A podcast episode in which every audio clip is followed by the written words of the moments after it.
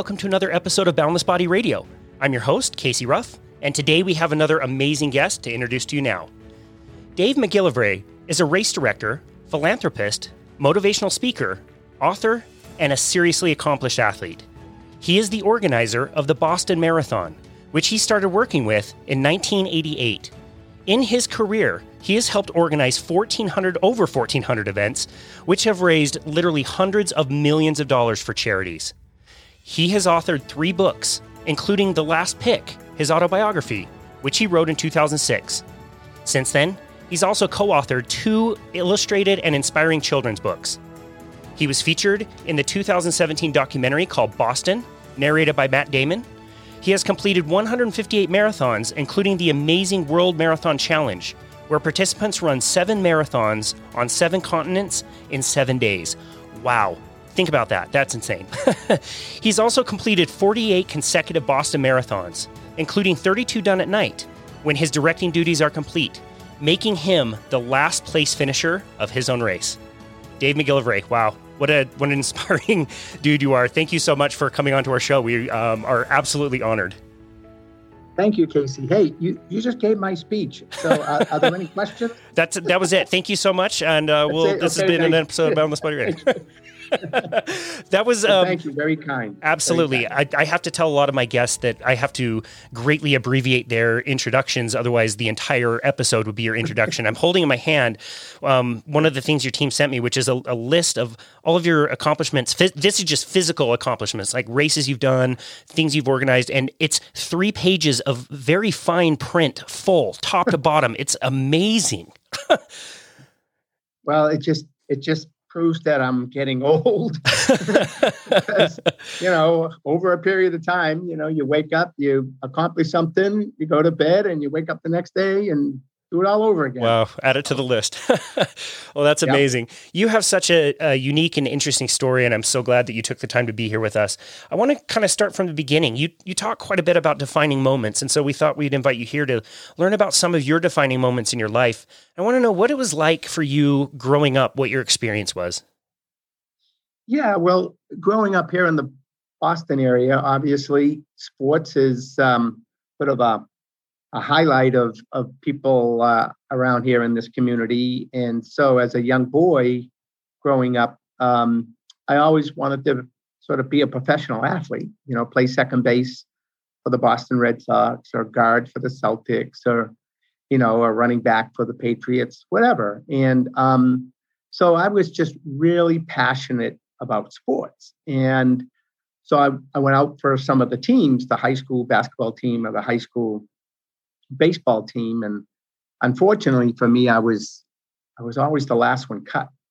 And when I went, you know, sort of to the parks to to play, my friends would pick sides, and I was inevitably always the last one picked because I was the smallest of all of all of the other guys. And so for me, it was it was really really difficult. I mean, at the time, yeah, I, I didn't have any you know severe illnesses. I, I, you know, I didn't have leukemia, or I didn't have some of the things that other children were battling. But in my own world, yeah, I had I had one thing that was really challenging me, and that was the concept of rejection.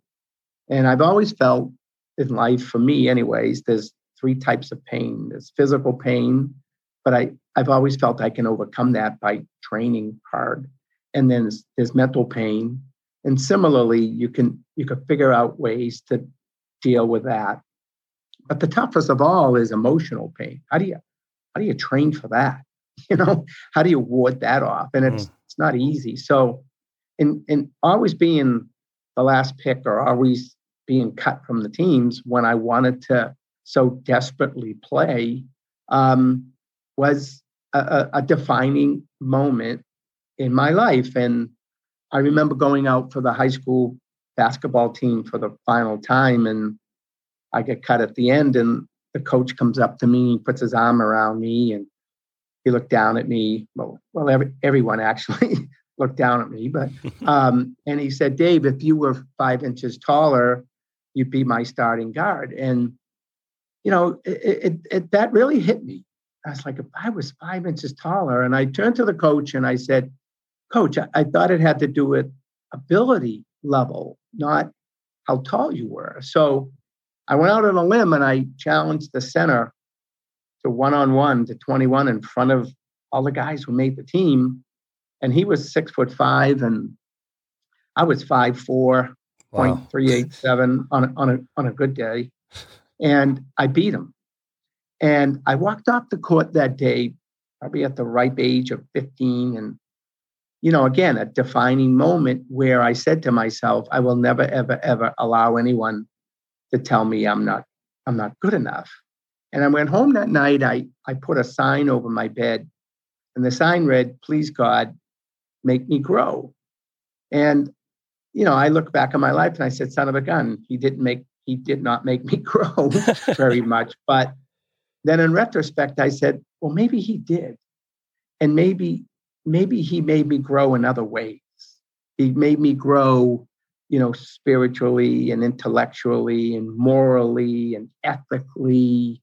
And he actually made me grow internally because that's where it's all happening for all of us.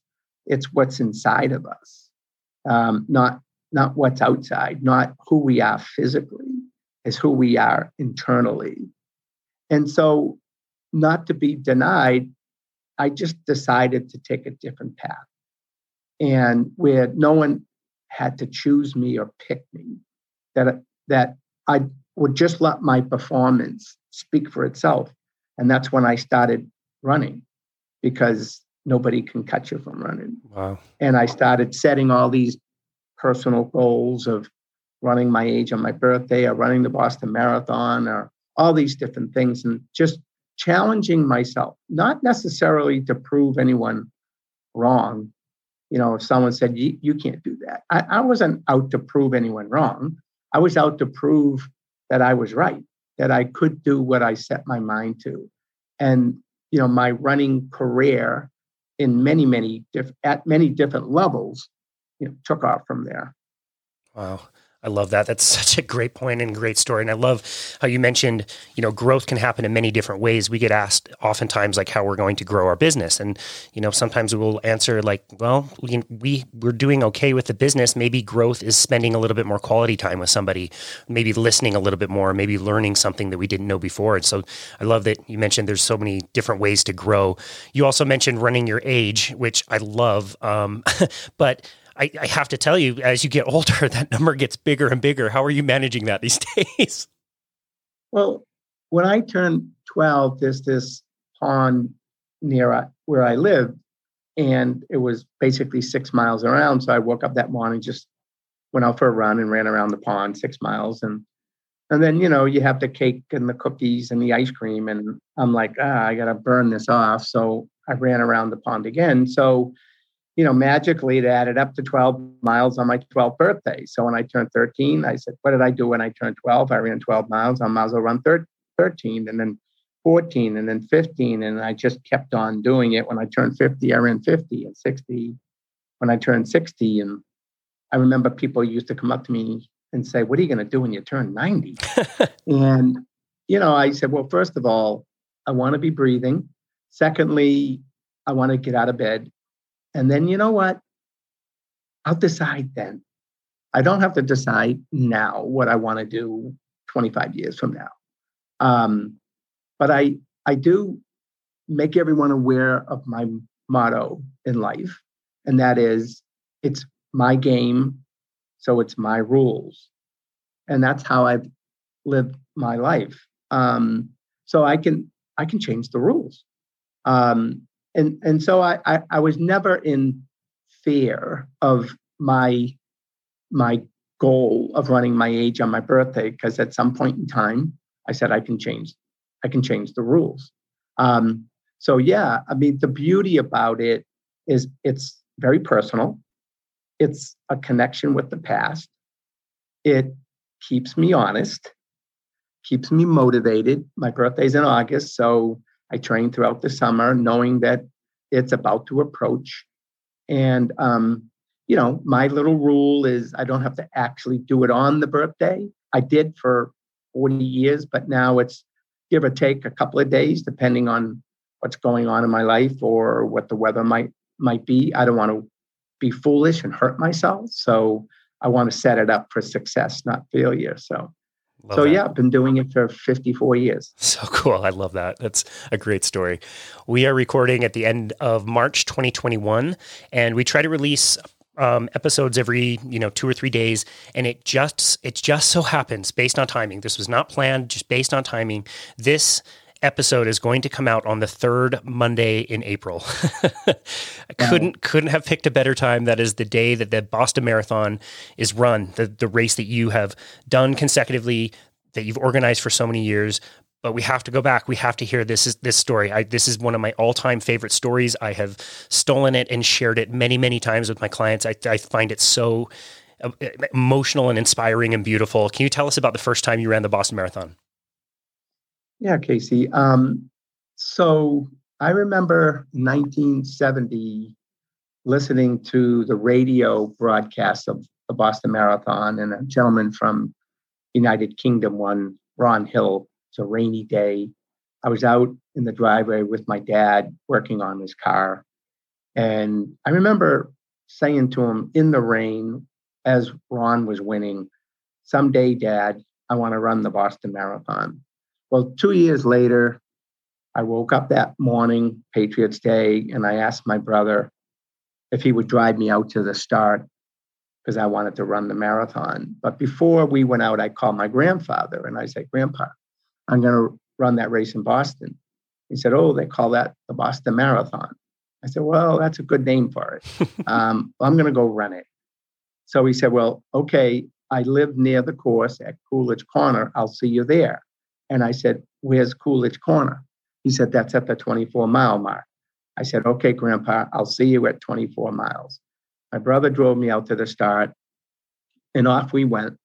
And I'm running and running and got to the hills in Newton, about 18 to 19 miles. And bam, down I go, flat out in the hills. I got taken to the Newton Wellesley Hospital in an ambulance. I get to the hospital. I call my parents. I say, come pick me up. They say, where are you? I'm in the Newton Wellesley Hospital. What are you doing there? Never mind. Come pick me up. They picked me up, drove me home. I called my grandfather, no answer. Called him again, no answer. Finally, nine o'clock at night, he answers the phone. I said, Grandpa, where have you been?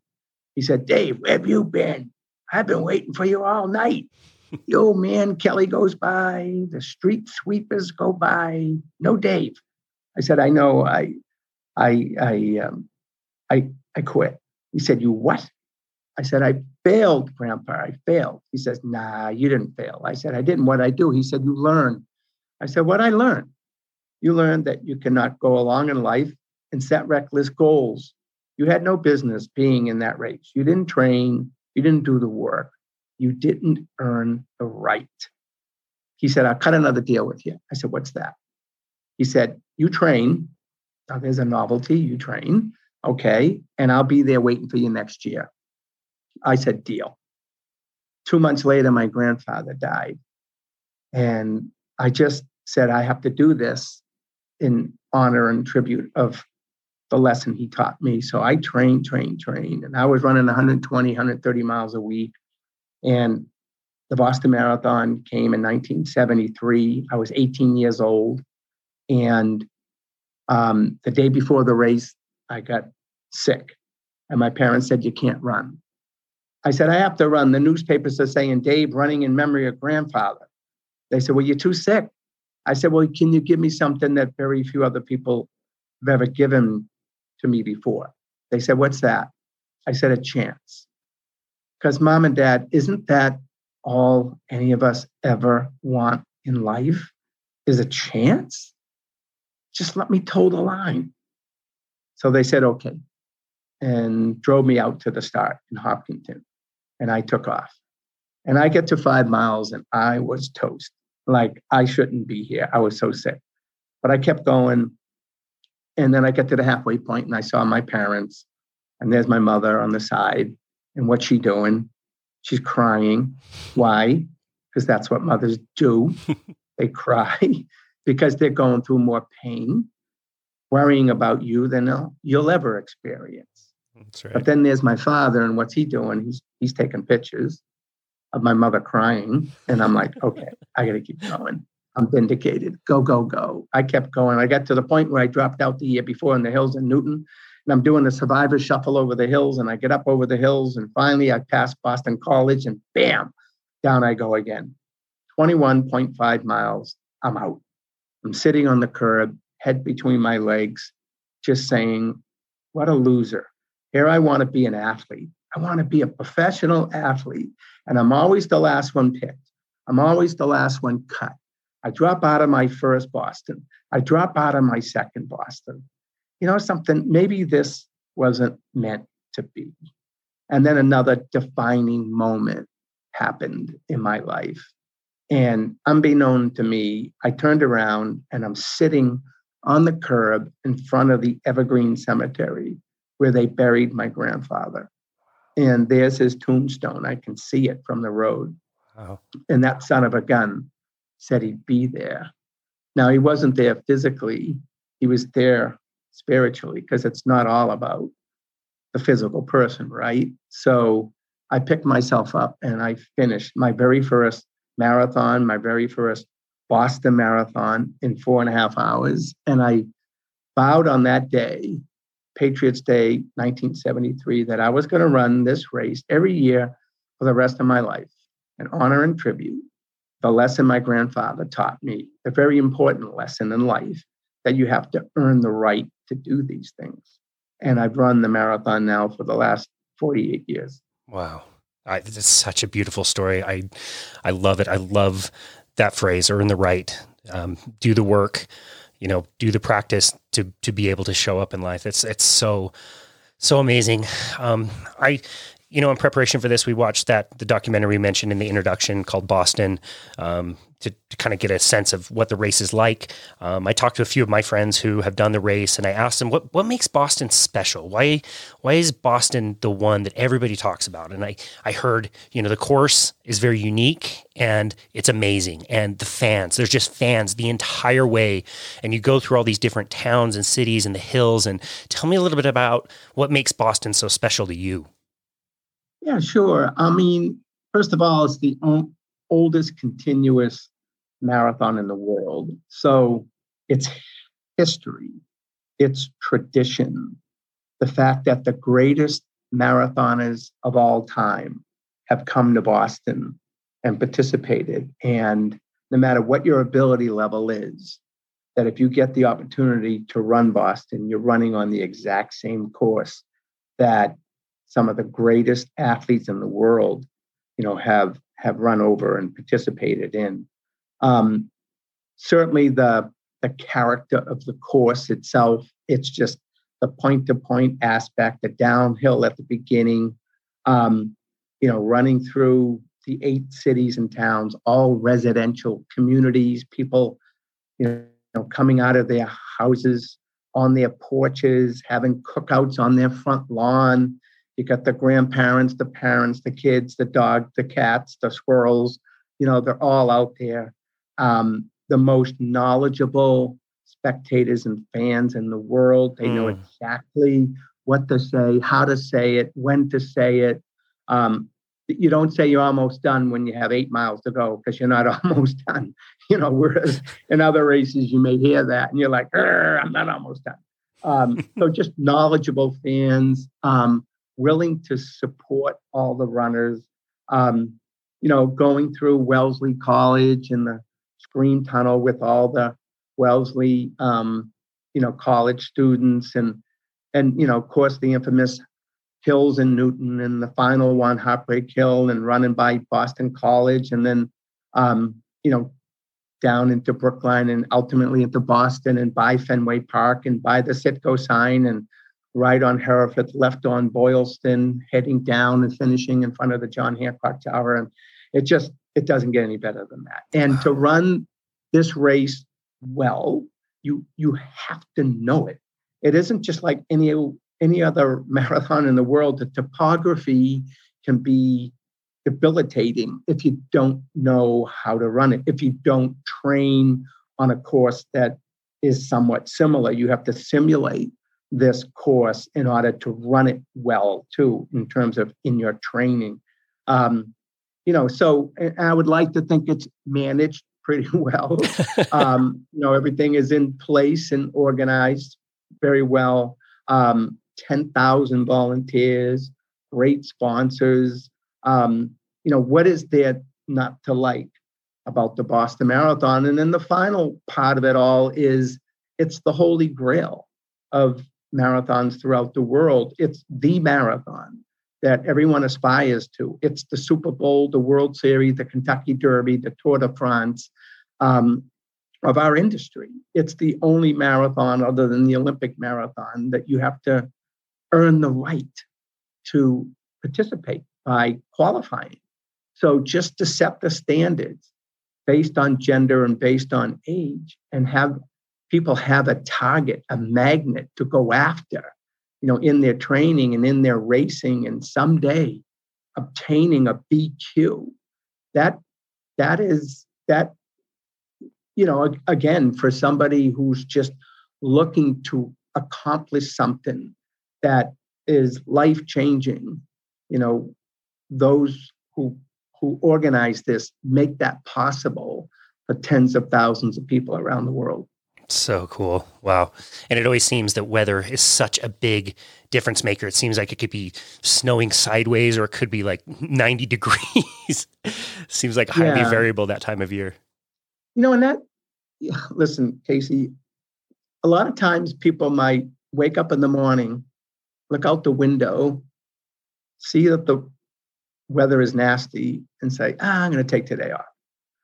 I look out the window, see that the weather is nasty, and say, yes. Why? Know, not that I'm a glutton for punishment or a masochist, but I, you know, I want to train for for the toughest conditions so that if they present themselves on race day, I know what it's like. I've been through it before. Um, I've trained through it. I've experienced it. I've dressed for it properly. Um, so to me, it almost doesn't matter what the conditions are on race day because I feel like I've already worked really hard at acclimating myself to any type of conditions that Mother Nature might throw our way. And we certainly have experienced all of it, as you have said, being in the in the you know early spring here in New England, you can get anything from you know almost snow, but not typically not snow, but you can get some really nasty, cold, rainy weather, or it could be a scorcher like it was in 2012 and, and be like an inferno and so hot that you know you have to make a conscientious decision is this something that's safe for you to do? So so yeah that that's a huge part of um, you know the overall challenge of the race. Mm. Wow, yeah, that's a lesson I had to learn the hard way as a teenager. I was living in a town kind of in the desert, and I was training for mountain bike races. And it wouldn't rain very often, but when it did, I, I didn't want to go train. I didn't want to get muddy and you know dirty up my bike. And so you know I'm training for this one particular race, and never had ridden in the mud.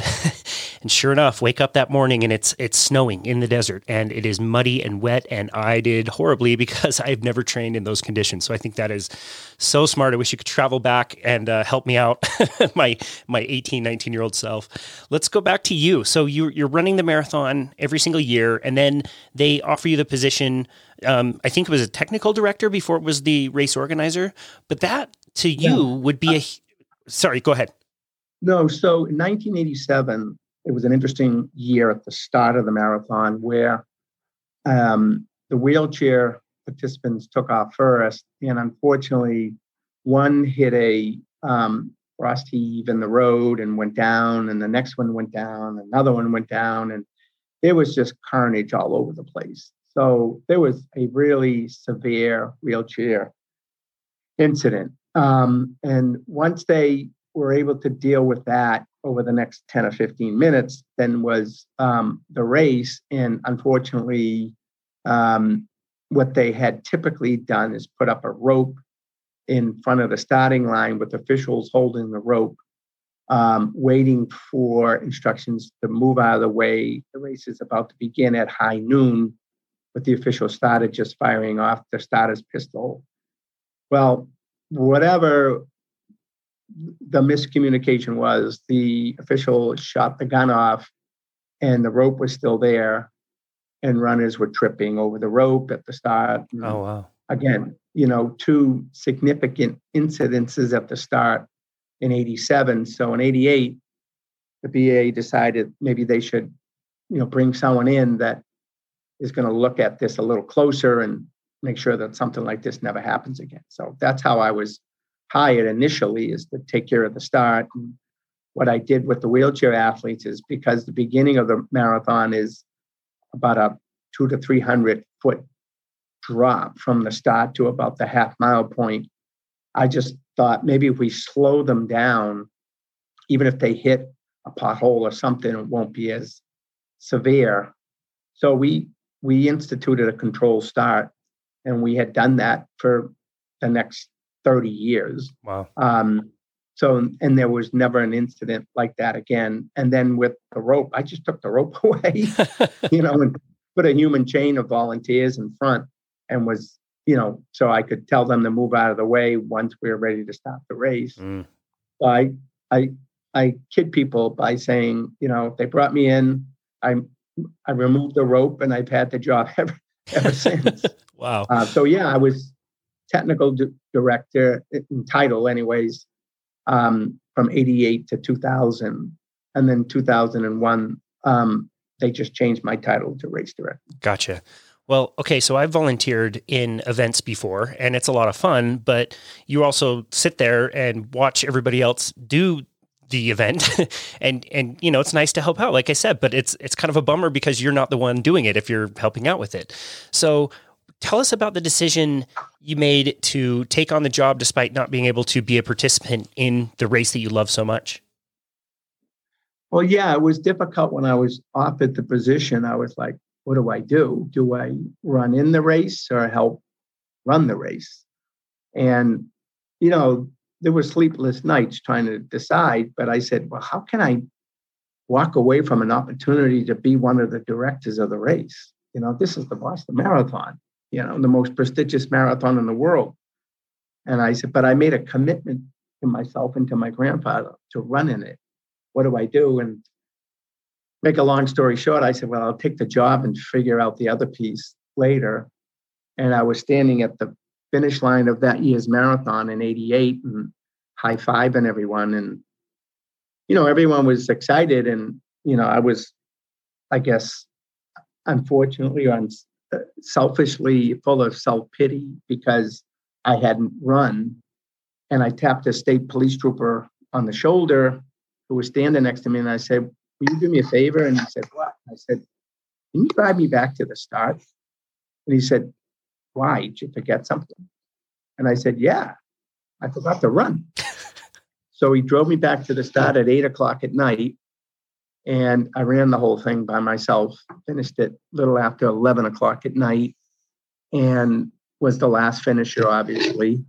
And I've been the last finisher of the Boston Marathon for the last 34 years. That's amazing. so cool. I love that story. It's fantastic.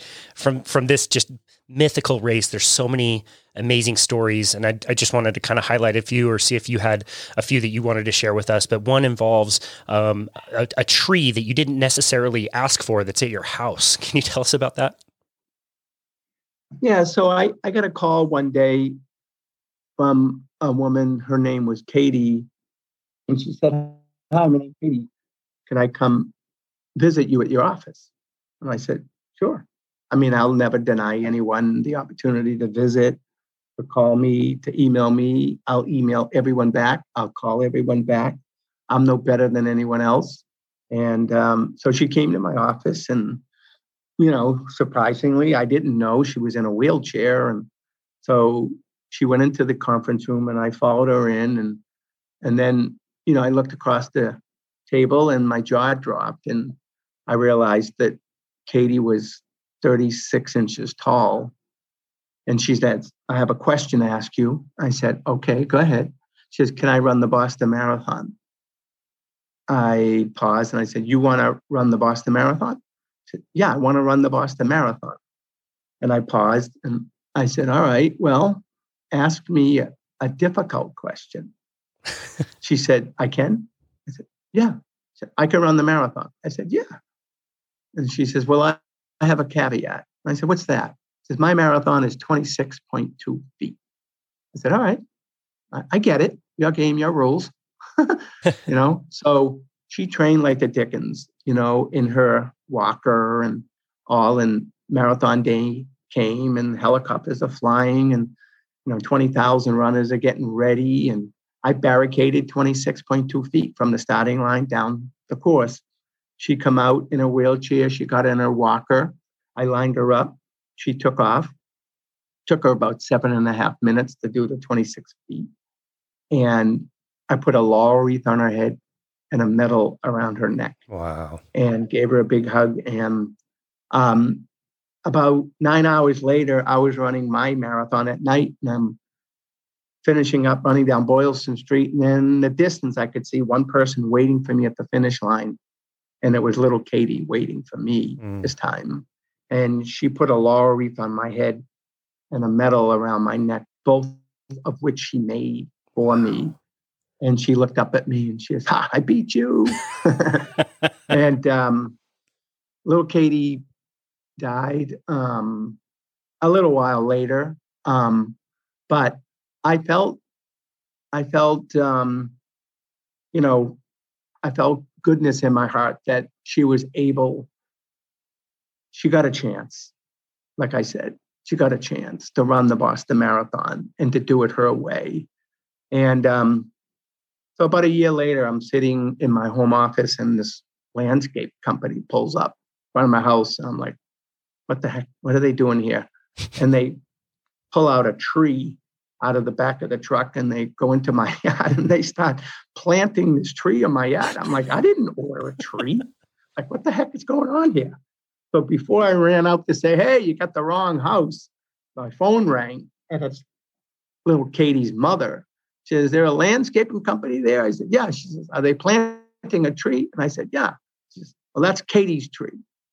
And we wanted to give it to you so you can you can water it and nurture it and watch it grow over the years the way Katie would have. And and think of Katie every time you look out the window to see that tree. Wow. And I have pretty much every day since. That's amazing. Wow. Recently, we just learned about the passing of Dick Hoyt um, of Team Hoyt. What an amazing team they were and the things they were able to accomplish in their years of doing Boston. There's now a statue of them near the finish, if I'm not mistaken. Can you tell us a little bit about Team Hoyt and what they were able to do? Yeah, I mean, I I met I met the Hoyts when I was running in the Falmouth Road Race back in the early '80s, and I'm running I'm running, and then alongside me comes this guy pushing a young boy in a wheelchair. I had never seen anything quite like that before because then there wasn't. they were the first. And at first I was just stunned and then I was inspired and then I was challenged. you know, I'm like, I'm not going to let them beat me. How can this guy pushing a wheelchair beat me? And son of a gun beat me. um, so I went up to him afterwards and introduced myself and asked him who he was. And we struck up a good conversation. And then I said, Hey, I, I put on a bunch of triathlons. Would you ever like to do one of my triathlons? He said, Sure, but I have to do it with Rick. I said, Well, how are you going to do that? He said, I don't know, but you and I are going to figure that out. Wow. Okay. And we did. And the very first triathlon he ever did was uh, one in my hometown. And and then um, after that, uh, as the story goes, I won't get into all the. There's so many stories about my relationship with them, but uh, Dick called me up one day and said, "Rick wants to ask you a question." I said, "What's that?" He, he wa- wants to ask you if you can get us into the Ironman triathlon in Hawaii, which I had already done two or three times, and I'm like, "How the heck am I going to do this?" and I did, and they get in.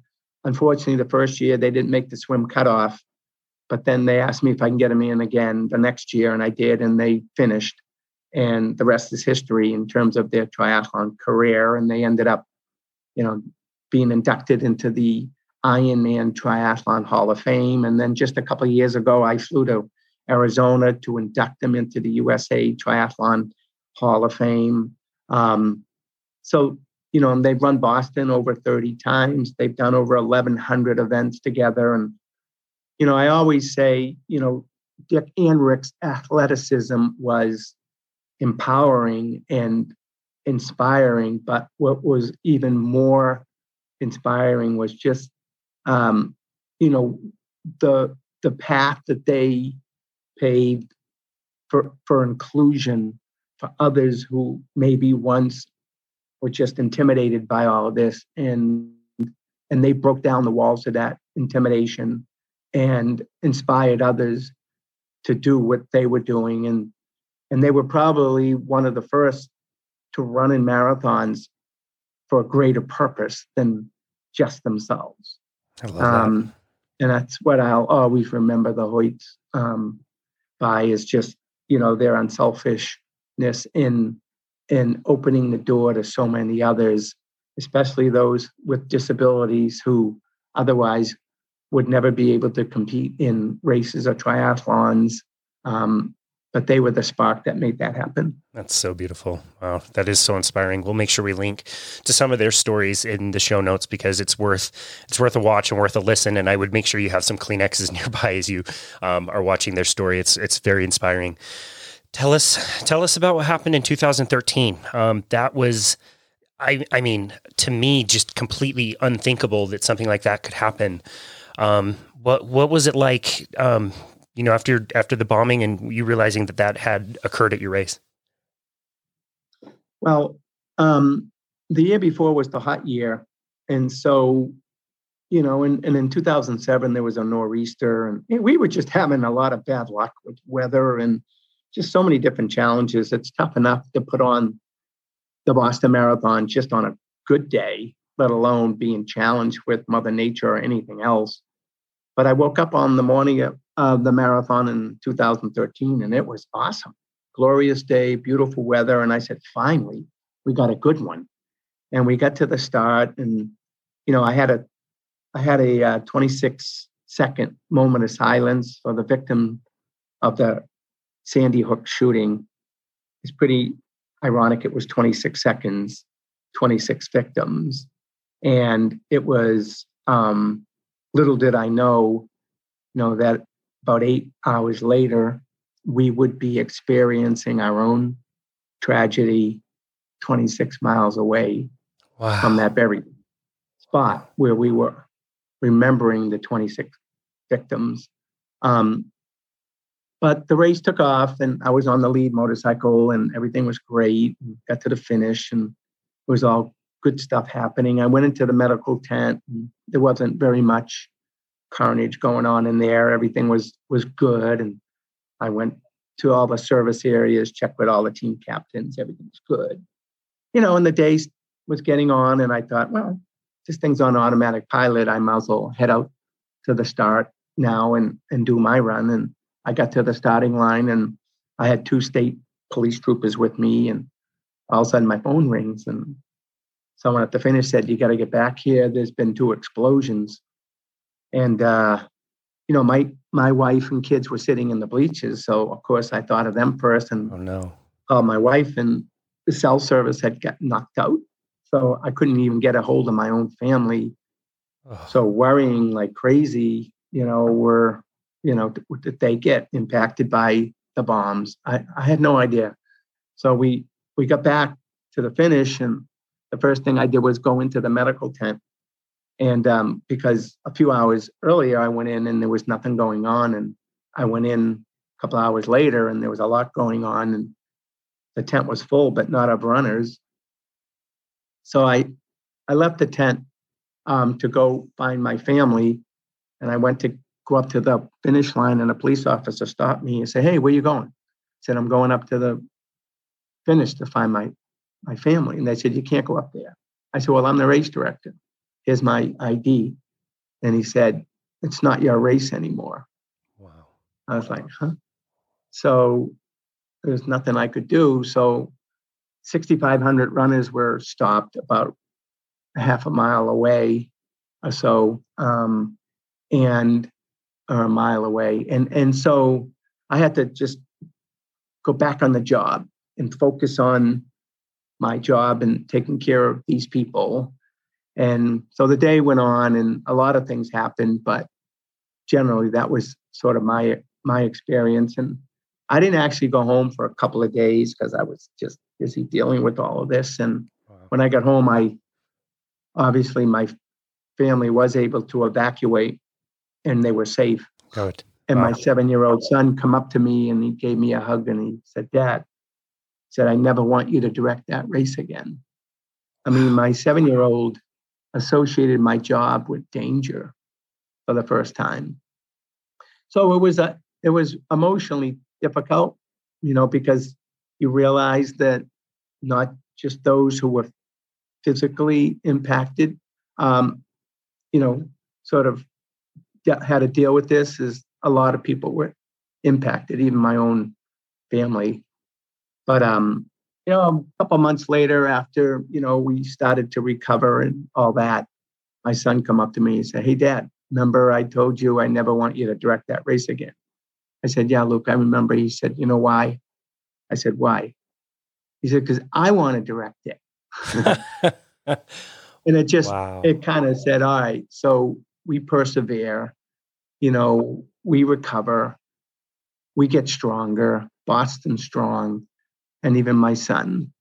And even to this day now, he is an amazing runner himself. Right now, he he's 15.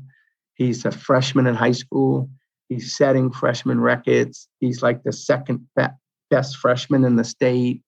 And uh, you know, I go back to that moment, and I thought, you know, not only will he never come back to the Boston Marathon, he'll probably never run and never want to be around crowds again in his life. And but now he's uh he's he's stronger than ever. Wow. That's super inspiring.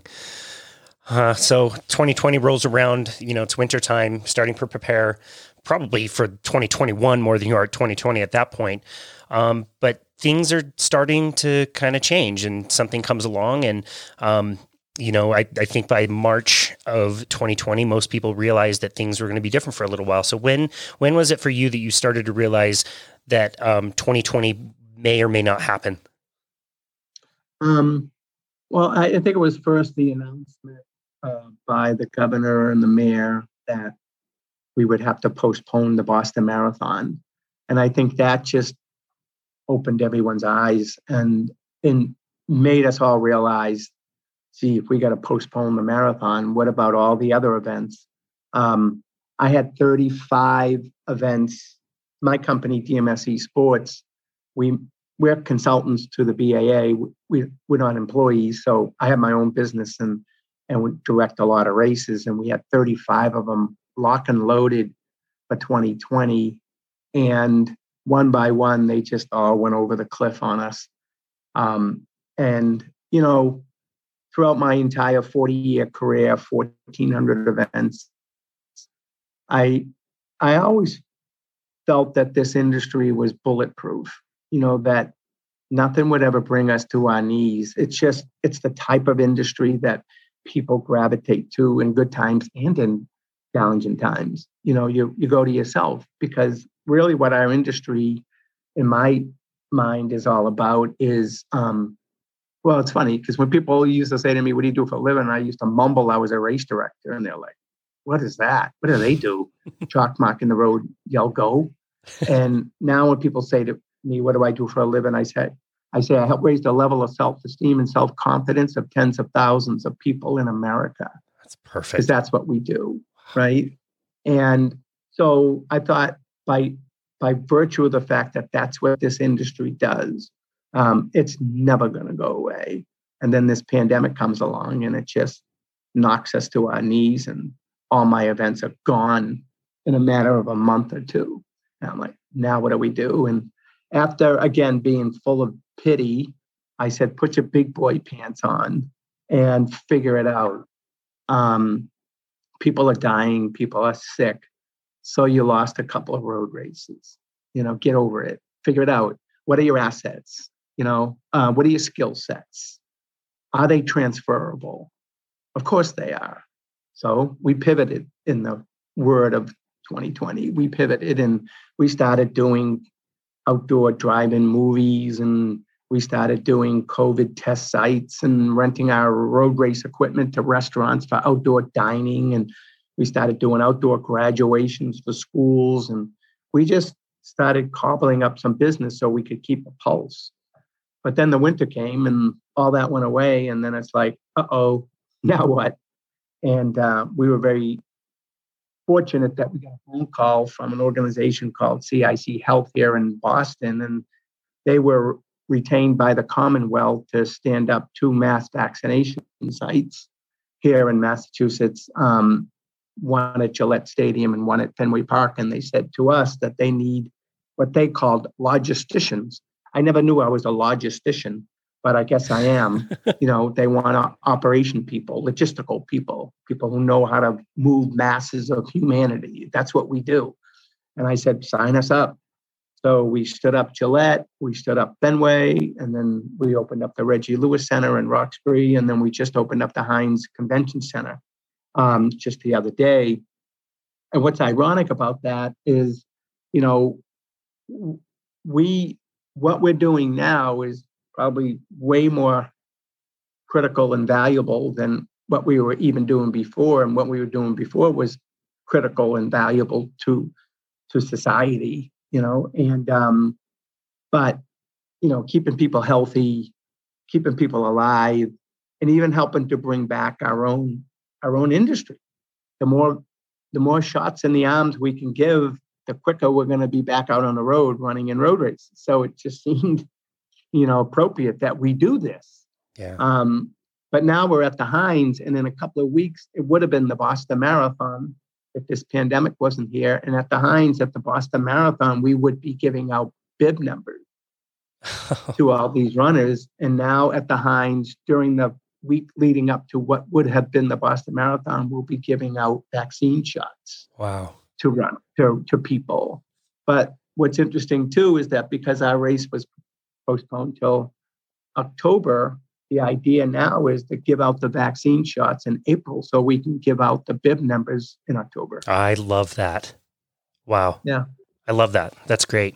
That's great. Yeah, I read that article that kind of talked about you kind of managing those sites, and you're right. It was a year of adaptation, and people needed a pivot. And what a great use of your resources and a new job title that you didn't know you had. That's great.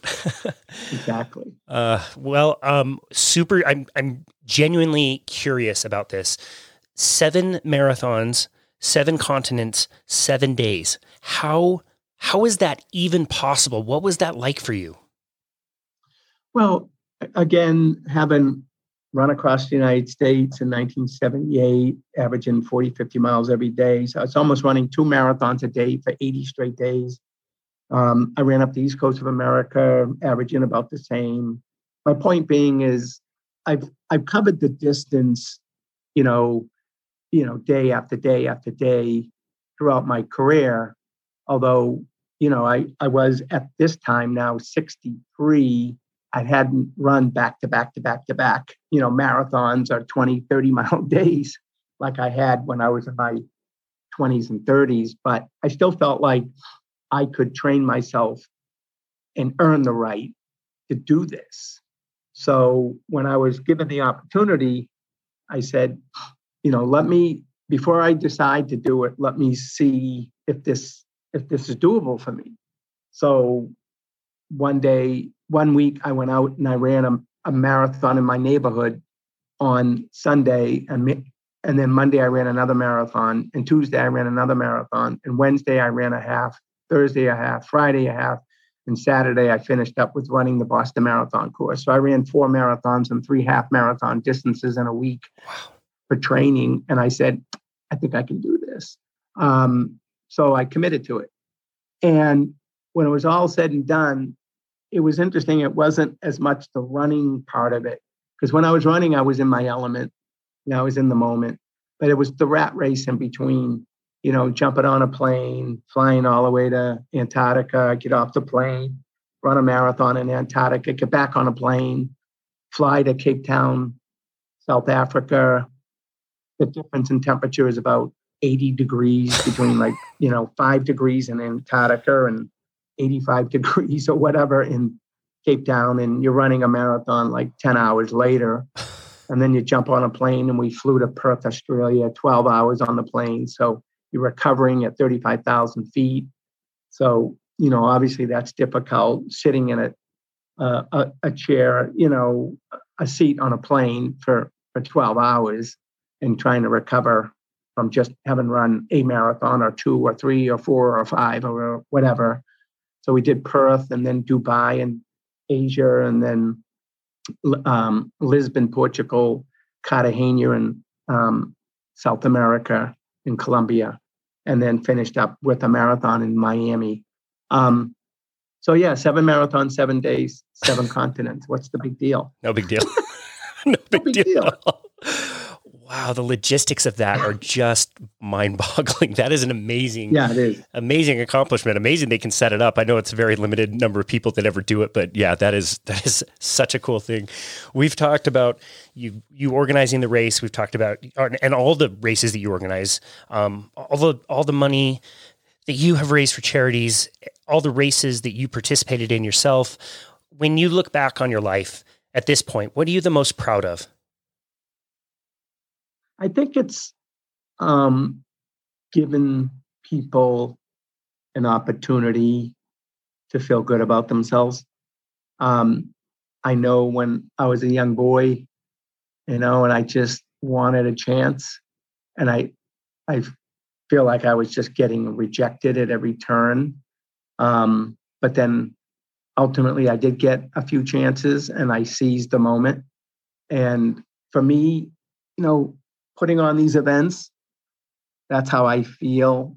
Um, what I'm what I'm accomplishing is giving other people a, a chance to be able to um, to do this. I mean, people say to me all the time, "What's the toughest part about running a marathon?"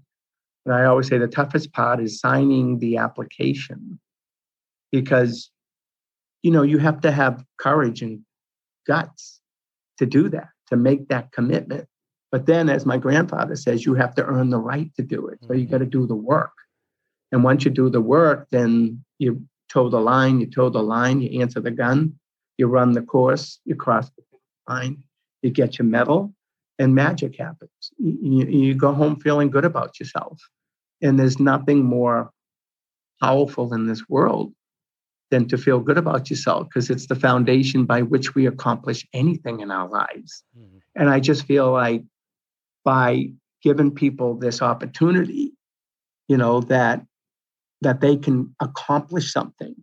You know, it's interesting. I I do a lot of motivational speaking, and a lot of times a kid might say to me, What do you want to be when you grow up? You know, and I'm like, Well, what makes you think I want to grow up? but what do I want to be when I grow up? That's a good question. And then I say, I was driving down the highway one day and I saw a billboard and the billboard had one word on it, and the word was accomplisher. And I said, That's it. It's exactly what I want to be. I just want to be an accomplisher. I want to set a goal, work hard, earn the right, do it, check it off, move on to the next one. I just want to accomplish things in life. You know, I want to make a difference. Um, so, you know, that's what's important to me in life. You've certainly made a difference. You wrote You've written three books. Um, is that correct? Yeah, it's actually four now. My last one was um, uh, it's actually launching it in two weeks. Um, it's called Finish Strong, um, and it's about the seven marathons in seven days on seven continents. Oh, cool! Wow. So it's three children's books, and then um, you know my my original book, The Last Pick. Gotcha. The Last Pick um, is great. And I'm so glad you wrote it, but I'm also really, really glad you decided to write the children's book. And I want to talk about a particular challenge in the book, Dream Big. Can you tell us what that challenge is? Yeah, well, when I decided to write the children's books, I didn't want children just to read it, say, oh, that was nice, put it down, and then, you know, go play ping pong or something. I I I want I, I want there to be some, you know, action as a result of it. And so at the end of each of the books, I have um, a what's called Dream Big marathon challenge, and it's um, running 26 miles, reading 26 books, and doing 26 acts of kindness.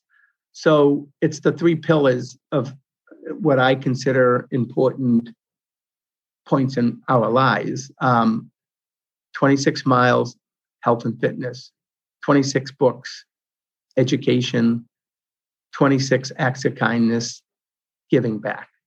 And do it over whatever period of time, a month or two months, whatever it takes.